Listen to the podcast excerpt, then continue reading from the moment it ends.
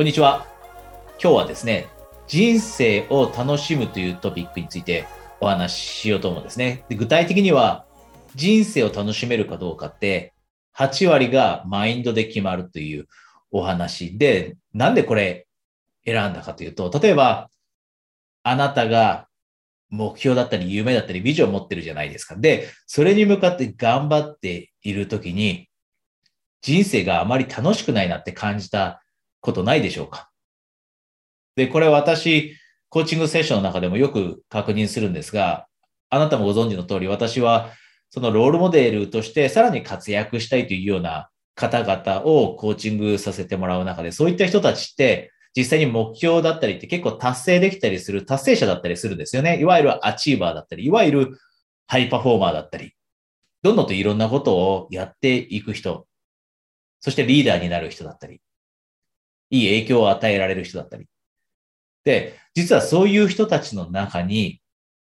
人生があまり楽しめないという人が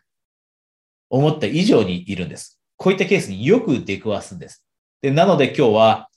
この人生を楽しめるかどうかの8割というのは、マインドで決まると。で、この今日お話しするポイント3つあります。大切なポイント3つあるんですが、これがよく見られる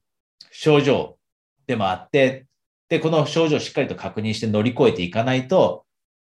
日々の人生楽しめないよと。で、そもそも、人生って行き着いた先で、ついに楽しい人生が手に入ったっていうものであるべきではないですよね。行き着いた先、あなたが持っている目標、ビジョン、夢、これが実現達成できた時に初めてあ自分の人生楽しいって思うべきものではなくて、そうではなくて、日々楽しんでいること。これが大切になってきて、で、それができるからこそ、あなたはさらに輝いて人にいい影響を与えられる。いい模範になれるわけですよね。日々疲れ果てて人生全然楽しんでいない人なんて、いい模範になろうと思っても、周りの人ってそんな風になりたいなんて思わないじゃないですか。疲れている人、もエネルギーがなくなっている人を見たときに輝いているなと周りが思うかどうかっていうのは、なかなかそう思ってもらえないと思います。だからこそ今日はこの楽しむというトピックを選びました。で、マインドで決まると。8割が。じゃあそのマインドをどう手に入れていくかというところですね。まず1つ目。3つあるうちの1つ目。それはフォーカスです。フォーカス。あなたのフォーカスをどこに向けるのか。どこに向けるのか。で、ものすごくよくあるのが、まああなたもあると思いますし、私もよく過去していたんですが、比較ってするじゃないですか。周りと比較すると。で、周りと比較したとき、周りの人の人生と比較したときって、自分の人生に何が欠けてるなとかって、ものすごく思いますよね。自分は優秀じゃないなって思って、自分の能力が欠けてるなと思ったり、自分はあの人みたいに成功していないって思って、成功というステータスが自分の中には欠けてるな、だったり、お金もそうですよね。お金が、もっともっとお金持ちな人がいると。で、その人と比べると、全然自分ってお金ないな、だったり。で、この欠けているところにフォーカスをする人ってものすごい多いんですね。これ、アチーバーの人でもハイパフォーマーの人です。で、あなたはどうでしょう？あなたは普段の人生の中で、どこにフォーカス向けてるでしょうか？今日せっかくこのお話をしているので、いい機会ですよね。どこにフォーカスしてるか？で、私たちが日々の生活を楽しむためにフォーカスすべきところというのは、私たちの人生に欠けている部分ではなくて、その逆です。私たちの人生にあるもの、私たちの人生にあるものにフォーカスすると。欠けているものにフォーカスしていくと、私たちってどんどんどんどんとネガティブになります。ネガティブになって人生楽しくないなっていう暗いものに見えてきます。でも一方で人生の中にあるものにフォーカスを向けたり、人生の中でポジティブなものに目を向けたり、人生の中でいいものに目を向けたり、することで、世界が明るくなって人生が楽しめるようになる。で、これ欠けているものっていうだけの話ではないです。ポジティブなものっていうのもそうです。例えば、人を見たときに嫌な人ってもちろんたまにいるじゃないですか。たまにものすごい嫌な人と出くわすときってありますよね。で、その嫌な人がいるなっていう、その嫌な人がいるという事実にフォーカスし続けたら、それも世界が暗く見えて、人生楽しくないなと。嫌な人ばっかり世の中って思ったら人生楽しくないですよね。でも一方で、世の中にはたくさんいい人がいる。で、そのいい人に意識を向ければ、世界って明るく見えます。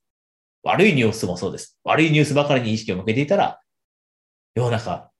ろくなもんじゃないと。でもいいニュースに目を向ければ、世の中、いい場所だなと、自分のいる世界いい場所だなと思える。このようにフォーカスですね。あなたがどこにフォーカスを向けるか。これを管理するのはあなたです。あなたがしっかりとこのフォーカスを管理していくと人生、もっともっと楽しめるようになる。このマインドが身につけるのも、フォーカスをしっかりとコントロールするからです。これをしっかりとやっていきましょう。で、二つ目は、感謝です。で、これ、当たり前だと思う、と思うんですよね。感謝。来たかと思うと思うんです。で、これ3つの大切なものの中から抜かすべき項目ではないほどやっぱり大切で、で、しかも、アチーバーの人、ハイパフォーマーの人っていうのは、どんどんどんどんと努力して突き進んでいきます。で、その中で休憩するタイミングってあまり設けないんですね。ゆっくりするタイミングを設けない。で、そうすると、感謝することも忘れて、どんどんどんどんと突き進んでいくと、そのうち、一体自分ってこれ何のためにこんなに頑張ってるのというふうに思うようになってきてしまいます。なので、しっかりと足を止めて、しっかりと休憩する時間を設けて、働き続けるだけではなくて、いろいろなことをし続ける、目標に向かって進み続けるだけではなくて、足を止めて、しっかりと感謝をすること。で、一番重要なハイパフォーマーの人だったり、頑張ってる人にとって一番大切な感謝はこれだと思っています。自分への感謝です。あなたは自分に感謝しているでしょうか？努力をしている自分に感謝しているでしょうか？頑張っている自分に感謝できているでしょうか？朝早く起きている自分に感謝しているでしょうか？で、この話を聞いている自分、こういったことに時間を費やして自分を磨こうとしている、その自分に感謝しているでしょうか？自分に感謝することも忘れないようにしましょう。で、人生に感謝が満ちたとき、不満ではなくて感謝が満ちたとき人生って楽しいなと。プロセスの段階だってまだ目標達成してなくても、感謝があれば、人生って楽しいと思えるようになってくるので、当たり前ですが、足を止めて感謝。で、しかも自分への感謝というのをしっかりと取り入れて噛み締めるようにしていきましょう。これが二つ目です。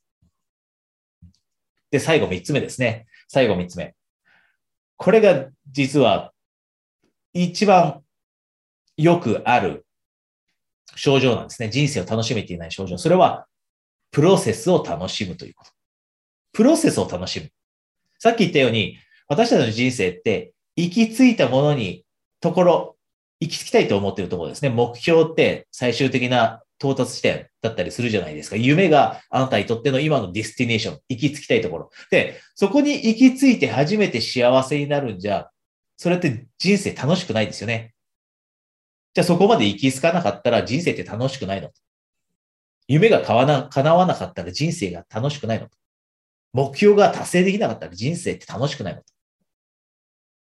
そうではなくて、私たちって努力しているその過程も楽しむ必要があるんで、これを忘れてしまっているハイパフォーマーの人だったり、アチーバーの人ってものすごい多いです。で、そんな時にコーチングセッションの中でこんな質問するんですね。どうすれば今のプロセス、今仕事って大変かもしれません。企業事務で大変かもしれません。目標に向かって勉強していって大変かもしれません。でも、その毎日やっているそのプロセス、それを楽しめるようになるためにどんな工夫ができるでしょうかと。何かありますかと。今やってること大変だけど楽しめるように。で、あなたは、そういった工夫してるでしょうか今、コーチングセッションではないので、1対1で直接お聞きしたいんですけど、でもお聞きすることできません。でも、質問することはできます。なので質問したいんですが、どうですか？あなたは自分が今努力しているそのプロセスを楽しむための工夫ってしてるでしょうか？でもししてないんであれば、今日がいい機会です。この話と出会ったのがいい機会なので、どうすればじゃあ自分ってこの努力楽しめるんだろうと。努力した後にご褒美をあげることだって楽しむことですよね。また努力している最中。例えば、今、ものすごい体を鍛えている最中であれば、その体を動かしている時に大好きな音楽を聴くようにすることも楽しむ工夫かもしれません。いろんな工夫があると思うんです。で、その工夫を取り入れていくと、行き着きたい時に、行き着いた時に初めて幸せだったり楽しいっていう感覚を得るだけではなくて、その途中のプロセスも楽しめるようになってくる。で、それが人生だと思います。で、このように人生が楽しめるようになってくると、周りにもいい背中が見せられるようにもなってきますよね。で、ここに集まっている理由というのはおそらく、私たちが少しでも自分たちのことを磨いていって、微力かもしれないけれども、周りに少しでも明かりが灯せたらと。周りに少しでも勇気が与えられたらと、インスピレーションが与えられたら、ここに、と思ってここにいると思うんですね。なので、今日お話したこと、もしかしたら、この3つの中でどれかすでに実践していることかもしれませんし、当たり前に感じたことかもしれません。であれば、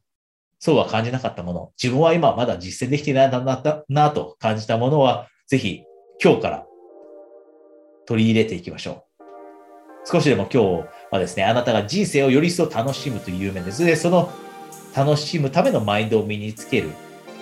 意味で役に立ったと思ってもらえたら嬉しいです。えー、それではですね、えー、コーチングセッションの、えー、確かプレゼントも今やってますが、そういったことに興味がある人はそこでお話しできるのも楽しみにしていますし、また次の、えビデオだったり、えお話しするときにですね、あなたとまたお会いできるのを楽しみにしています。えお疲れ様です。